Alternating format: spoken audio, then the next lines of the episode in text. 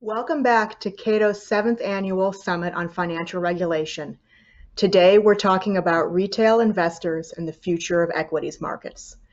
We've just finished a really great panel discussion about retail market access on a wide range of topics, including an excellent question from one, one of our audience members about some topics that we're probably going to talk about here too. Um, that audience member asked about retail investor access to IPOs and I suspect there's going to be more in this panel for that audience member to hear, as well as all of you. This panel today is on retail now, is on retail opportunities for investors and talking about the opportunities that are and are not available to individual investors. We hope that you join the conversation with hashtag CatoEcon and please submit your questions via whatever way you're live streaming our event. Um, without further ado, I'd like to introduce you to our moderator for this event, who is Evie Liu, a reporter at Barron's who covers markets and investing. She graduated from the University of Southern California with a master's degree in journalism. Evie covers a wide range of market news, including a lot on financial, financial innovation, and I will say, as I was reviewing the SEC's request for comment on digital engagement practices, I saw some recent work by Evie cited to by the SEC. Um, so congratulations there. Um, I look forward to the conversation that Evie and the panelists are going to have, and I'll turn it over to her now. Evie? Hello, everyone. Uh, welcome to the third and last panel of today's program, Expanding Retail Investment Opportunities. My name is Evie Liu. I'm a financial reporter with Barron's Magazine, as Jen has mentioned, and, and I'm very excited to join our three panelists today. Uh, they are Carl Muth, adjunct assistant professor at University of Chicago Booth School of Business.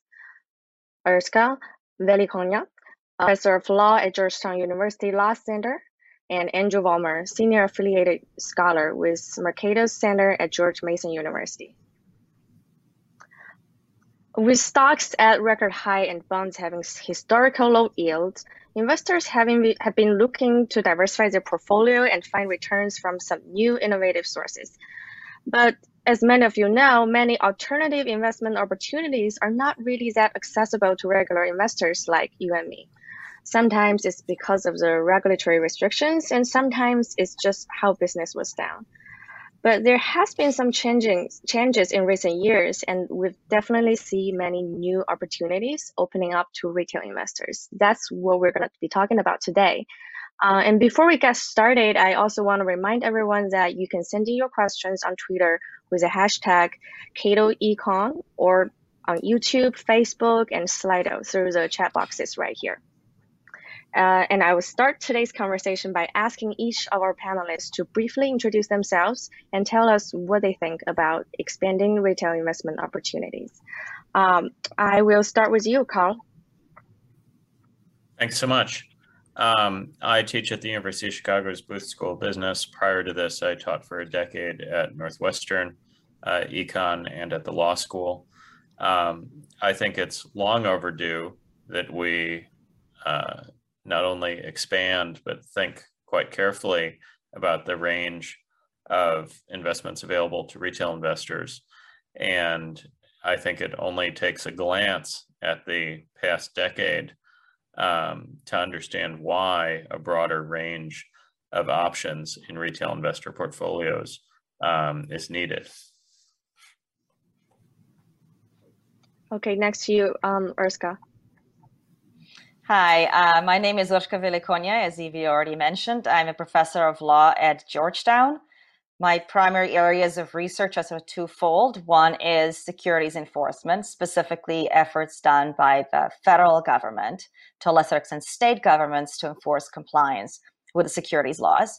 The second line of research is on the social cost of securities fraud, looking at not just securities markets, but also at the spillover effects of fraud into other markets, such as the markets for debt, um, f- f- effects on the fraudsters' rivals, on their suppliers, clients, customers, and so forth. And not surprisingly, because information is like water, it spreads everywhere. Like if anyone's ever had a water in the house, you know that's true.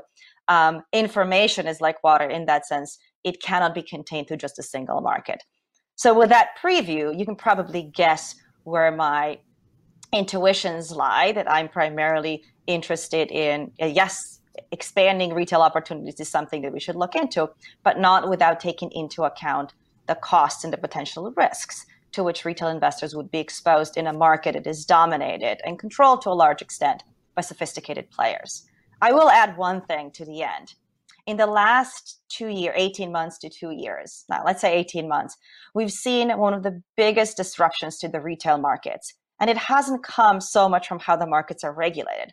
It's come from the fact that a federal government put thousands of dollars in retail investors' pockets. And retail investors then took that cash to invest to invest in various different opportunities that there were available to them. Some ended up losing it all to GameStop. Otherwise produced interesting, rewarding financial returns. So I will end here, but I look forward to a fruitful discussion. All right, sounds awesome. And Andrew, would you like to introduce yourself? I'm Andy Vollmer. I'm currently at the Mercatus Center, and before that, I taught securities regulation at the law school at the University of Virginia. I was deputy general counsel at the SEC, and I practiced for many years in the securities enforcement group at Wilmer Cutler. We're, this panel is going to talk about expanding opportunities for retail investors. And what I have in mind are individuals who are not securities professionals or are not uh, professional stock pickers. Why do we want to talk about retail investor?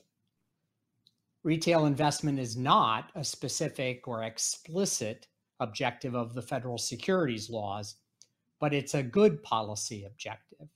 Increasing investment by individuals helps to create wealth for people with less income and less fewer assets than those who are typically associated with investing in the stock markets, especially the equities markets. Having in, uh, individual investors participate more makes more capital available to companies and it cultivates personal responsibility for financial decisions. What we want to do is make equity ownership more accessible to individuals without sacrificing investor protection. And we can do that by taking a fresh look at the laws and regulations governing public offers of securities and exemptions from the public offering process.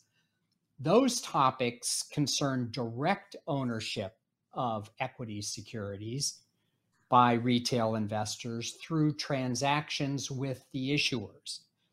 For the, and that's what we're going to talk about mostly in this panel, although I hope we're going to talk about IPOs um, uh, as well.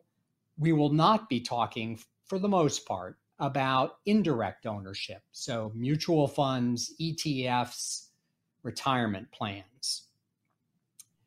Although those are very important areas for retail investors. But when we think about transactions with issuers and opportunities for retail investors, my view is that the current laws governing public offers and exempt offers are complicated, outdated, burdensome, and costly. They go well beyond the justification of investor protection and they impede capital formation. One example, an area ripe for reform is the private offering ex- exemption in Rule 506 which depends heavily on the idea of accredited investors. My view is that we should get rid of the accredited investor category and instead require use of a streamlined disclosure document. I expect our panel will be talking about accredited investors and, as I said, retail and participation in IPOs. So I look forward to our discussion. All right, thank you very much, Andy. So let's dive right into our conversations today.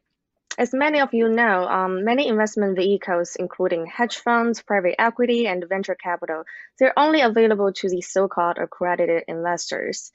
These are people considered by the SEC as sophisticated and rich enough to make risky financial decisions. Carl, you've written a letter to the SEC actually calling the accredited investors rule unnecessarily re restrictive. Why are you against it? Well, if we look at the origins of so what we know now as 501 Reg D, the problem is that we've historically mistaken means for sophistication as as we've alluded to even in our introductory comments. Uh, there's this idea that people who are wealthier perhaps can afford to lose more money. That certainly may be true. Um, but there's also a misperception that people, by virtue of their wealth, are suddenly financially sophisticated. All right. Yeah, Andy, you seem to have some thoughts on this very topic too. I'll move on to you. Uh, you've read, like like mentioned in the opening remark, uh, you've written a paper proposing the elimination of the uh, accredited investor category. Some people might argue that this could lead to bad investment decisions and personal finance disasters, like Carl was talking about. Do you think that will happen?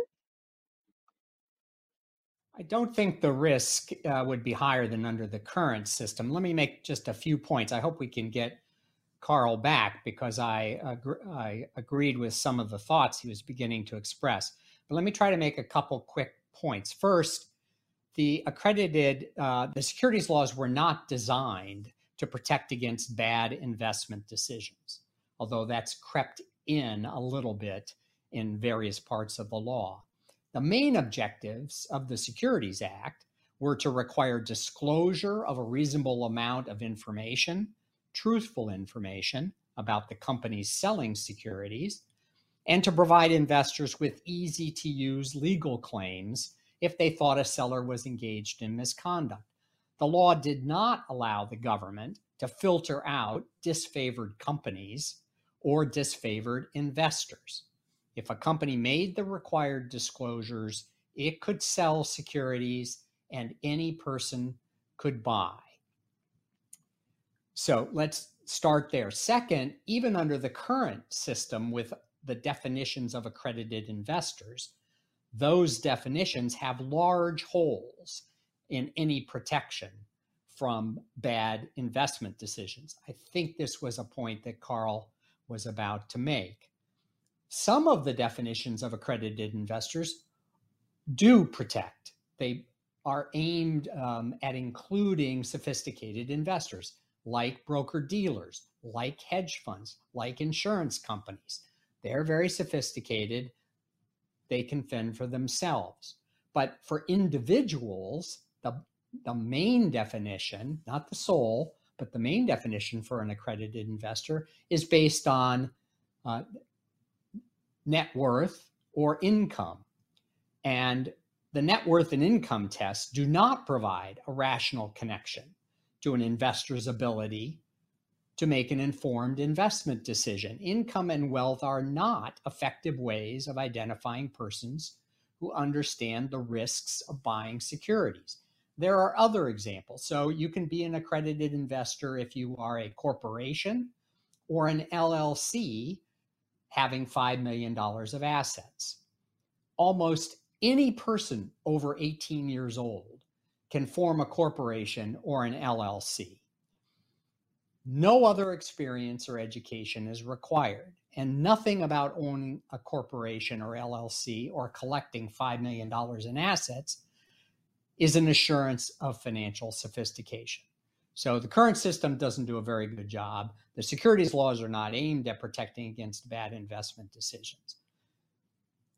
My proposal, which I'm happy to go into in more detail, is to replace the category of accredited investors with a streamlined disclosure document. Under current law, under Rule 506, no disclosure is required for a sale to a an accredited investor.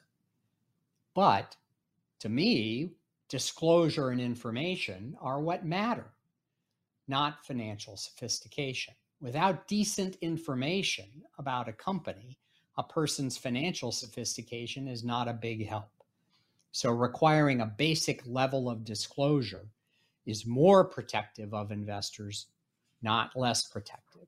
So let me just make one last point, which is if the worry, Evie, is eliminating the worry about eliminating the accredited investor category is that it will increase misconduct in the private market for security sales. The evidence does not support that worry.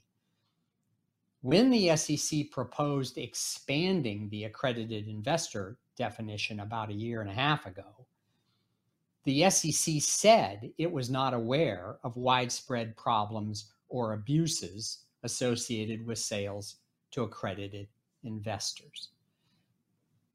The SEC had another statement about crowdfunding, which also said there was not a worry about increases in misconduct. So I don't think we will sacrifice investor protection if we got rid of accredited investors, especially if we replaced it with a disclosure document of some kind.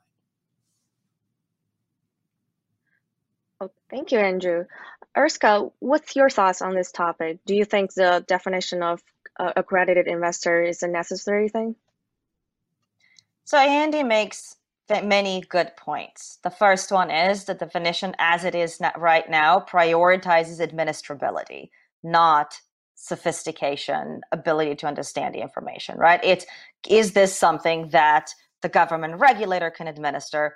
Eh, are the rules such that investors can easily understand roughly what they are and decide whether or not they're going to engage? So, with that, because net worth or income are used or the amount of capital someone was able to raise are used as a proxy for sophistication it's very easy to agree with andy yeah that seems like a very iffy iffy proposition um, now it's somewhat less iffy if you look at a distribution of wealth in the united states where predominantly the, the affluent do tend to be executives of, of large companies or or, st- or successful startups and to a much lesser extent um, movie stars or, or, or successful athletes, um, despite what you might read in the tabloids. But back to the point, I mean, Andrew's point is one that's, that's hard to disagree with.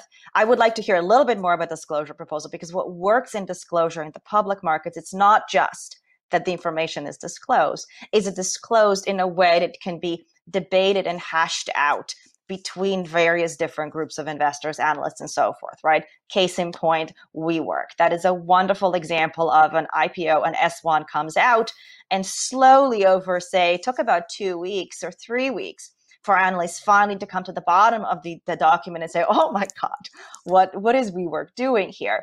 But at, at, as a basic proposition, I think Andy's idea is a solid is a solid one and one we should work with. I think we can work with.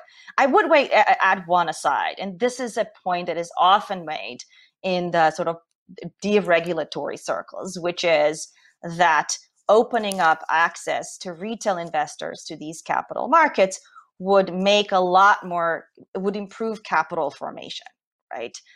So on the margin, a little bit more money, sure, right? But the amounts of money we're talking about are going to be minuscule. At this point, even if you look at just public equities, more than 80% of public equities investments comes from the 10% of richest Americans, right? The reason retail investors don't invest much is that they don't have the money. It's not primarily because they don't have the access. Now, to the point of is more capital going to be available? At this point in time, there is too much capital available looking for investment opportunities. I mean, I know we're going to talk about this in a little bit, but SPACs are a nice example. Right now, there are 400 special purpose acquisition vehicles that have raised funds from investors looking for potential investment opportunities. And the expectation is that the majority of them will not be able to find a target that they think is going to generate sufficient returns right? So companies that cannot obtain funding there's a, a couple possible explanations for, for, for why they can't get funding. One is the idea is a dumb one. It has no chance of ever making any money because it's a bad idea. Or perhaps maybe the idea is okay but the management is bad and therefore the founder can't get funding. There might be information asymmetries. The founders just cannot communicate with investors with the resources, or perhaps the investment market is inefficient.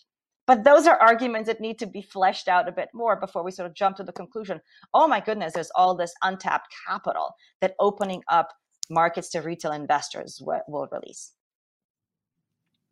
Thank you, Urska. And Carl, nice to have you back.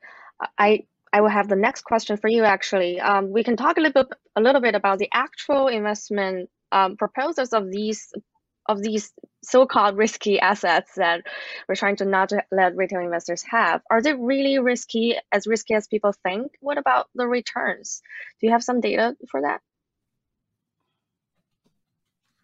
I do. Um, when we talk about risky assets, we have to talk about them in their context. So when we think about the variety of investment um, opportunities available, we look at well, what is the story with retail investors? What is the story with specially credentialed individuals, for instance, which are specifically called out uh, by the SEC and other regulators and administrators as special people? And the answer is that specially credentialed people don't perform better in the macro sense than people who don't have these credentials. In fact, there's no fund being run by a Series 7, Series 65, Series 82 licensee that has outperformed a retail investor who simply bought Bitcoin in 2013 or 2014 and has held on to it. Not a single one, not a single venture fund uh, has outperformed someone who simply bought Bitcoin on a lark um, seven or eight years ago. So I think we need to examine, you know, what are these investments in the context of the risk that they um, embody, but also in the context of their other dynamics. Bitcoin, to stick with this example for a moment, is an example of an asset that offers venture class returns with public equities level liquidity. That's a very rare combination. And it's a combination that is particularly attractive to retail investors who may want to get liquid quickly in a 24 hour market. Um, I think we need to think carefully about okay, maybe it's a risky investment, but in what context? And to uh, address one of the earlier comments about you know disclosure i do think disclosure is important. Obvi- obviously operation of markets depends on the availability of information. But we've focused so much in recent years on publicizing and cataloging information that is in my opinion completely irrelevant um, like the 953b provision in dodd-frank. Who cares how much the CEO makes compared to the average employee? There's no evidence that this has anything to do with firm performance or riskiness of an investment. Um, so we're broadcasting irrelevant information while ignoring the actual needs of retail investors. Thank you, Carl. And Andrew, it seems like you have something else to add. I just had one further comment. Uh, my thinking about the possibility of eliminating the accredited investor category is not to tap into some deep well of new capital. I agree that the amount of capital that would be made available is probably reasonably small. But the principal policy reason for eliminating the accredited investor category is a personal liberty interest. There's the currently the way the accredited investor category operates is it's patronizing and exclusionary. It's a government decision that's cut out a reasonably large portion of the population with an inadequate justification. They can't do with their money what they want to do with their money. People should be free to invest or not to invest and to bear personal responsibility for that unless there's some serious risk of misconduct or social harm. And I've already addressed that. I don't think that those risks um, are any higher than under the current system. So the main reason to get rid of this category is because it impairs a, a personal liberty interest. Thank you, Andy. Uh, you actually mentioned earlier uh, IPOs. Um, they actually used to be a clo another closed door deals that's almost only available to institutional and wealthier investors. But that seems to be loosening up a little bit lately too. Robinhood, for example, said it will give retail investors access to some IPO shares, and it did offer a quarter of his, its own IPO shares to the customers on that app. Uh, Andrew, what, what what's the implication of this move? Will that inspire more IPO companies to do the same thing? I think it's too early to tell. We see occasionally uh, companies that are interested in allocating more of their IPO shares to retail investors. We saw it with Google, Facebook, and now Robinhood. So it happens uh, from time to time. For those three companies, it was related to their main area of business which involved the mass market. So that might have been a reason they were interested in retail investor allocation. Um, so I think if you think hard about this area, it doesn't really matter whether retail investors are given an, uh, an opportunity to buy in IPOs or not, subject to one economic point or financial point not this is not a regulatory or legal point and this is I think the reason that the question of retail investors comes up, and that's the issue of underpricing of IPOs. Underpricing occurs when the IPO price is lower than the price that the stock achieves in the, on the exchange after the IPO, within the next day or so, or week or so after the IPO. It's called the IPO pop. And um, it turns out that the underpricing um, of IPOs is a significant cost to issuers and in, uh, groups that that represent the interests of issuers have expressed concern about underpricing. Now, by the way, it's in the range of 14 to 18 percent, but it doesn't always happen. There are there are very good examples of companies that were not underpriced. So Robinhood, for example, turned out not to be underpriced. Same with um, Facebook and Uber. So there are, it doesn't happen all the time, but it does happen. And it's a concern to issuers because if the IPO price is too, too low, that means the company sold too cheaply. It could have received more for each share that it's sold. Remember, the company gets the IPO price, not the price the stock starts to trade on an exchange. Those are secondary trades. So issuers are a little concerned about underpricing. They want some underpricing, but not a lot of underpricing. So, where does this underpricing come from?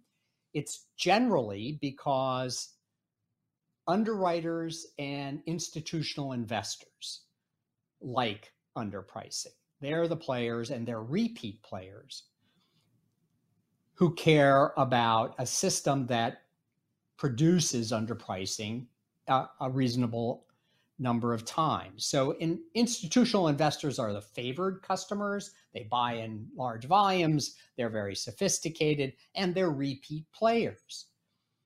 They like the possibility of buying in the IPO. And if they want to sell some or all of their shares fairly quickly, they can make a quick profit. Underwriters like that because they like the institutional investors to come back to the IPO markets all the time. If there's some under underpricing, the institutional investors come back to the market um, for more and more IPOs that keeps the market for public offers and startup companies going public um, happening more frequently. So, so that's the the reason underwriters and institutional investors like underpricing. Now, what about the retail investors? Those are the people we're talking about. They're generally less able to buy in the IPOs for various reasons, mainly because the underwriters prefer the institutional investors. But they think the underpricing works to their disadvantage. If they want to own a new issue, they typically have to wait until the stock is trading on an exchange. That demand causes the exchange trading price to go up. So, one theory about addressing this is to include more, more retail investors in the IPO allocation. That would satisfy the retail um, demand. It would reduce the early demand in exchange trading, and that would help reduce the price increase in the early days. So the IPO price would be closer to the exchange price. You wouldn't have the underpricing problem. Does not tell us what would happen with institutional investors. So that's what I think is going on with retail investors in, in, the IPO allocation. I don't think we really have enough evidence of what happens if retail receives a reasonable amount. Uh, although what happened with Robinhood was Robinhood did allocate um, a reasonable portion of its IPO to retail investors. And as I said, it wound up being overpriced, and the exchange trading price for at least the first three days was lower than the IPO price. Thank you, Andrew. Well, that actually naturally brings us to our next topic, SPACs. They have been another very popular way uh, from last year uh, for retail investors to invest in a company before it goes public. But there has been a lot of debate about whether SPACs benefit their sponsors as a cost of the regular investors. And there's also a few lawsuits going on that question the legality of SPACs. Urska, you mentioned SPACs early on. Do you think the popularity of SPACs is a good thing for investors? And do you think they're un- underregulated? Depends on which investors, uh, or the answer is always depends, is always the right answer. Um, so SPACs are part of a larger universe of how does a company go from being a private company to being a public company. The, reg- the typical IPO process is the first one. Direct listing is another one in which the company doesn't offer any new shares to public investors and instead just lists. Slack and Spotify did that. So that doesn't really involve retail investors other than they can now trade in this particular stock on public markets. And a third group is SPACs. Um, and SPACs and direct listings are the two new alternatives for companies going public. And the advantage of a SPAC, at least from the company's perspective, it, it, it avoids the arduous IPO process. Now, I don't know exactly the sophistication of this group, so I'll go very quickly about what, what's a SPAC. A, a SPAC, special purpose acquisition company, is a publicly held investment vehicle that's created to merge with a private company. And by merging with it, brings that private company to public markets. Um, it's, so it's a two step transaction, right? The first step is this blank check company, a shell, goes to public markets and goes through an IPO, raises the capital. Investors in the first stage SPAC are typically uh, hedge funds, financial institutions, sort of financial market insiders will buy in this IPO stage for a SPAC.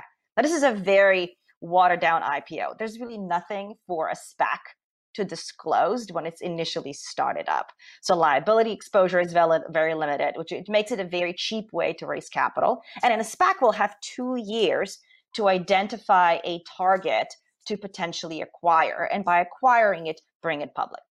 So for the, these two years, a SPAC will just be a pot of money. The money that ra- it's raised through an IPO is put in a trust account, typically invested in treasuries or some other very low risk investment. Um, and during this time, initial investors in the SPAC, hedge funds, financial institutions, can redeem their SPAC shares at the nominal price. They get 10 bucks they still get to keep warrants that give them a right to purchase, uh, participate in the merger. So they get all of their money back plus a potential upside. So you can see how SPACs can be attractive for the sponsor. Sponsor gets 20% of, of the shares in the, spe- in, in the merger just by virtue of being a sponsor for essentially a nominal investment. And in, initial investors in the SPAC have a zero risk investment. They can redeem their investment at for whatever they paid for plus uh, uh, uh, plus interest, and they keep the warrant. So there is empirical evidence suggesting sponsors get massive, phenomenal returns on SPACs. IPO investors in the SPACs also get very great investments, investment returns on a, essentially a zero risk investment. So who loses, right? Well, the losses turn out at the merger stage, right? When the SPAC is acquired, when the SPAC acquires a merger target, target investors um, are the ones that receive the merger price, but merged companies tend to underperform after the acquisition, meaning that investors, retail, typically more, what's 40% of the retail investors who buy these SPAC shares post merger are the ones who end up not receiving a good return on investments. So for that's my answer to it depends. Now SPACs have gone sort of through the same sort of curve as I don't know the Delta variant of, of the coronavirus, right? In the second to quarter of 2020 to the first quarter of 2021, SPACs went through the roof, multiplying. Uh, I believe it was 275 SPAC mergers were completed in the first quarter of 2021. That has tanked by 80% in the second quarter of 2021. The expectation is going to decline further. The obvious question is why? Well, the reason is that in a, or a reason is one, realization, oops, maybe these returns aren't so great for certain investors. And secondly, the SEC released a statement by then uh, acting director of corporate finance, John Coates, now general counsel of the SEC, suggesting the SEC can and will enforce on SPAC deals. We understand them to be initial public offerings, uh, and you are making all sorts of projections that are demonstrably uh, overly optimistic. The safe harbors are not available. Therefore, SPAC sponsors beware. Thank you very much, Urska. Uh, over the past decade, the Congress and the SEC has also been making it easier for entrepreneurs to raise money on the private market by giving them exemptions from the regular securities registration. Many people think it's it's good for the job creation and economic growth, but Urska, you actually signed a public letter earlier this year urging the Biden administration to stop expanding and deregulating the private security offerings. You clearly see some risks here. What are they? Yeah, so my, my co-panelists, uh, Andy and Carl both, and I think Carl should maybe be given the, the opportunity to elaborate even a little bit more. They've appropriately pointed out the opportunity cost of closing investment opportunities to retail investor, right? So this is the cost of the road not taken, if I'm going to be a little poetic. And that's important to do, right? Because a general matter, people tend to be blind to the opportunity cost. My concern, of course, is, is with, with potential risks to retail investors from these offerings. The SPACs are, are sort of a nice case in point here that the little guy in the SPACs does get to join the bandwagon of participating in what looks like sort of a, a pre-public company, a sort of public, a private company in the process of going public. But they get to join very late and they get to eat crumbs that fall off the table and receive tiny returns. I have little reason to believe that that would change if we made investment opportunities in early stage companies more widely available. My expectation is that you would see the exact same situ- situation scenario repeat itself. I think Carl's point to Bitcoin is different. Bitcoin is a different asset class, though perhaps not quite so different, right? There are early investors in Bitcoin that were sort of equivalent to financial institutions, early players, the ones with market con- uh, contact. Bitcoin pricing is very volatile compared to, say, equity markets. The market is still also quite illiquid, despite being relatively liquid for a cryptocurrency. The vast majority of Bitcoin is not changing hands. It's sitting in, in digital currency somewhere, which makes the market, as I said, both illiquid and, and volatile.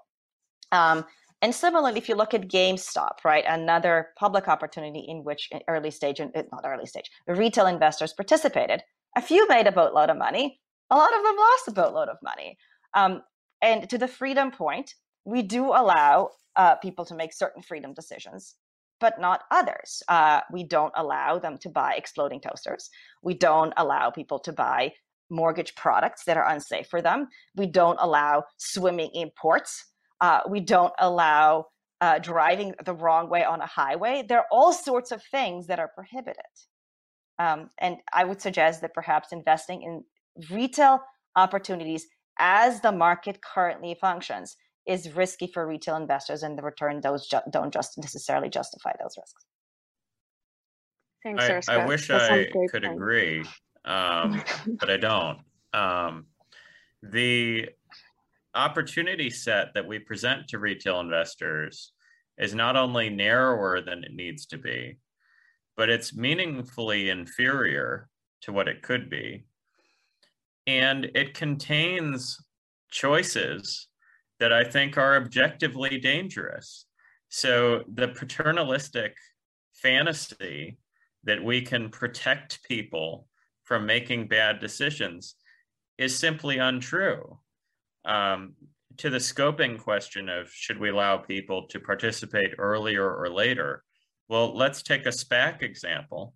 I don't care if you were the first or most recent investor in Lordstown Motors. Your investment is going to go to zero. Yeah, you might be able to pick up three pennies for every dollar off the steps of the bankruptcy court, but that's the reality of Lordstown Motors. Should we have allowed people to lose their money sooner or later? I don't know. We could, reasonable minds could differ. But to say that the public markets are somehow just an arsenal of Nerf weaponry where no one's going to hurt themselves is absolutely silly. And I would add on top of this that the government has a great history of endorsing investments that either have dangerous bimodal outcomes, like lottery tickets, for instance, which almost always go to zero, yet government endorsed. Um, for 40 years, the FDIC and other parts of the government endorsed a hilariously dangerous piece of advice that your age is roughly the percentage of your portfolio that should be in bonds.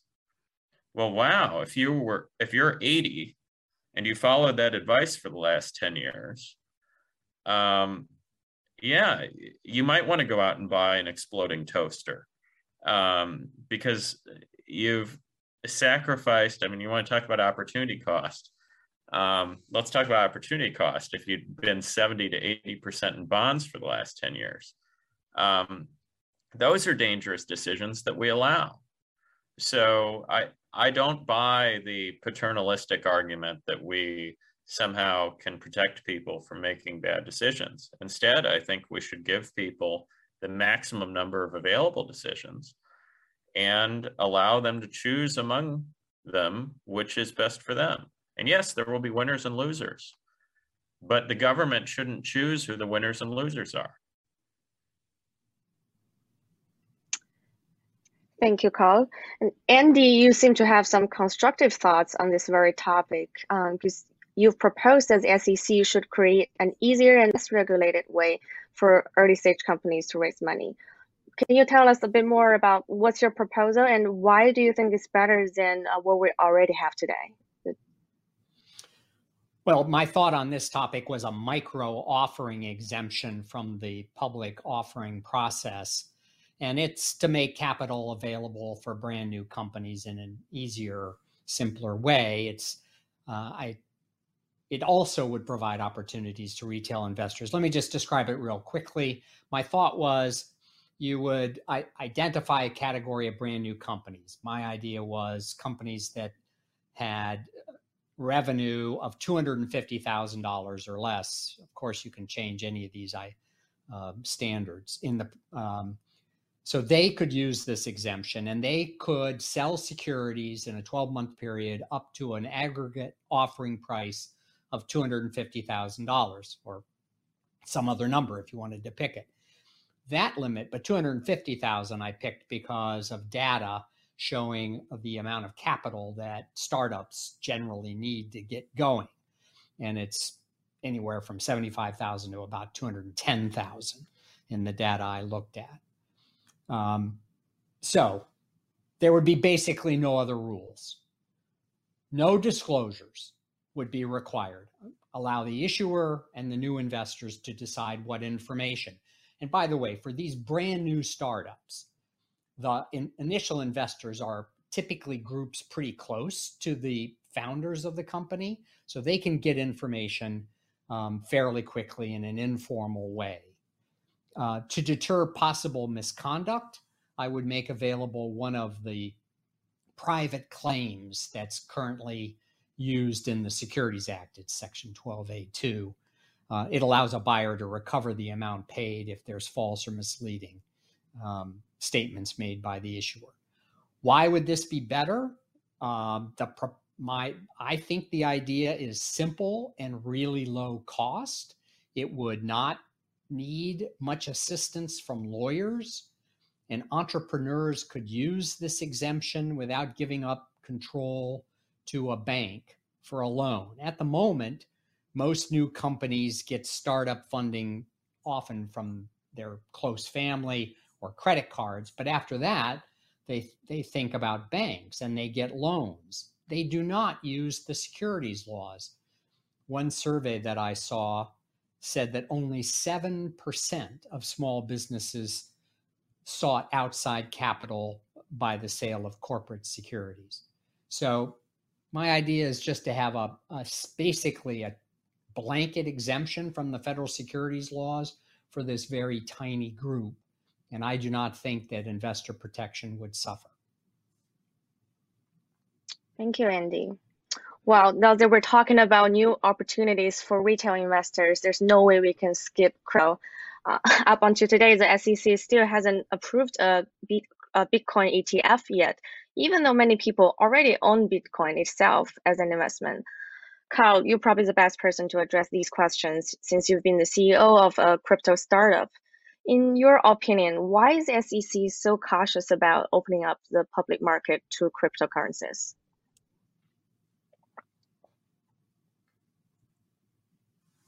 Oh, you muted. I think, this, Carl, uh, you muted. Spoken with others on this topic.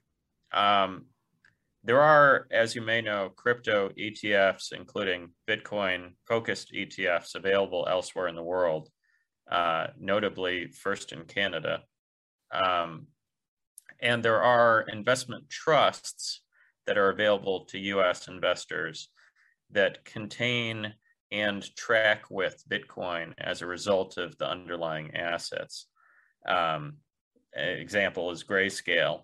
Uh, that's not an endorsement of Grayscale, um, but they are the uh, most visible example, GBTC being the ticker symbol, and I believe the only one that is actually tracked uh, on a US Bloomberg terminal, et cetera. So it's most visible. Um, there are also retail investors engaging in activities that I think should um, perhaps not alarm us, but should draw our attention for instance, buying shares in the unrelated firm MicroStrategy simply because MicroStrategy has a lot of Bitcoin on its balance sheet. Uh, MicroStrategy is not in the Bitcoin business. They're not an operating crypto company. Um, and I think the longer the SEC waits and is timid about this, the more interested retail investors will become in surrogate investments that give them some exposure to crypto markets, holding shares in NVIDIA, for instance, which makes high performance processing cards uh, that are used in some crypto applications, holding shares in MicroStrategy, uh, holding shares in IBM, which among the old guard companies has the most crypto participation, perhaps. Um, wouldn't we rather investors directly expose themselves to the assets than go through all of these hoops buying something that may have a sliver of crypto exposure somewhere within it um, and short of that wouldn't we rather people buy properly structured etfs rather than buying more exotic investment trusts and other things um, that don't track with underlying asset uh, there's quite a bit of slippage if you look at grayscale GBTC's history against the underlying asset. Um, and of course, investors pay for that slippage. Why not uh, allow people access to the asset directly? Right. That's the and argument I've made to the, the, SEC over and over, but uh, right. I'm in so the minority. Speaking of the direct ownership of, of, of Bitcoin, do you think the SEC or any regulators have the jurisdiction or capability to even limit people's access to crypto without ETF. Yeah. Absolutely. The capability question is real. For sure, they have jurisdiction. Um, they have jurisdiction under Howey to start with, if these things are in fact securities. Um, they have other jurisdictional measures that they can explore beyond the Howey test uh, in some of these grayer cases um, and no, I, I don't think Howey's perfect. I don't think that cryptocurrencies are like an orange grove in 1946. Um, but I think it's important to look at what case law exists because the SEC thinks the enforcement division attorneys certainly think in terms of what the existing case law is and what the analogies in play are. And so understanding those analogies is important. Um, I think we'll get to a US Bitcoin ETF quite soon. Uh, I would be shocked if in the next 24 months that doesn't happen. I think the success of the Grayscale Bitcoin Trust has been somewhat alarming to some people at the SEC because they don't want to see big trust companies replacing the role that ETFs and ADRs and so forth are supposed to play. Um, they, they don't want people buying a sliver of a trust that I mean, which people haven't done since the 1880s when people started investing in railroad expansion. Uh, these kinds of sliver trust companies were used. This isn't the form that people are supposed to use to invest in these kinds of uh, activity. So I think the SEC knows that. It wants to encourage a better investment vehicle. ETFs are the obvious investment vehicle, perhaps ADRs in the case of a foreign held crypto trust that needs uh, depository interest from US investors. Um, and the SEC, this is high on, the, there's a big, big blob on their radar screen. Um, and uh, we'll see what happens.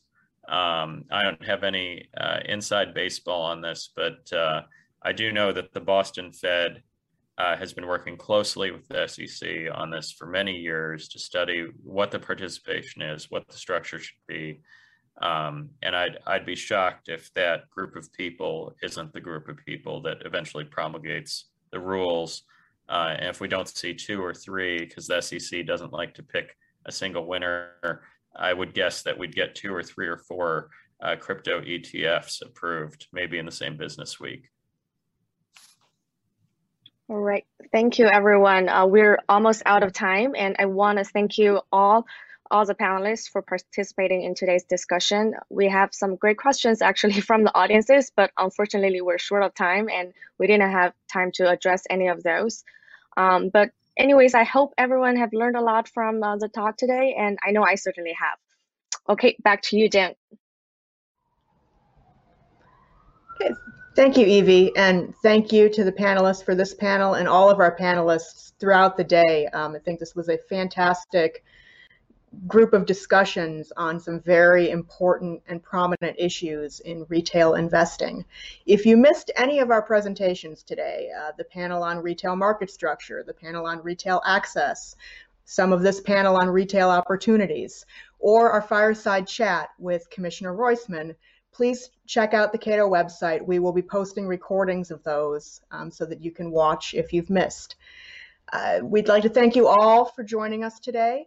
Uh, again, my name is Jennifer Schulp. I'm the Director of Financial Regulation Studies at Cato's Center for Monetary and Financial Alternatives. These are issues that I'm very focused on. Um, and if you're interested in following what Cato has to say on these topics, please follow Cato, Cato CMFA um, on Twitter at Cato CMFA, um, or check out the Cato Center for Monetary and Financial Alternatives on Cato's website. Um, and with that, I, this concludes Cato's seventh annual financial summit on seventh annual summit on financial regulation. Thank you all and have a good day.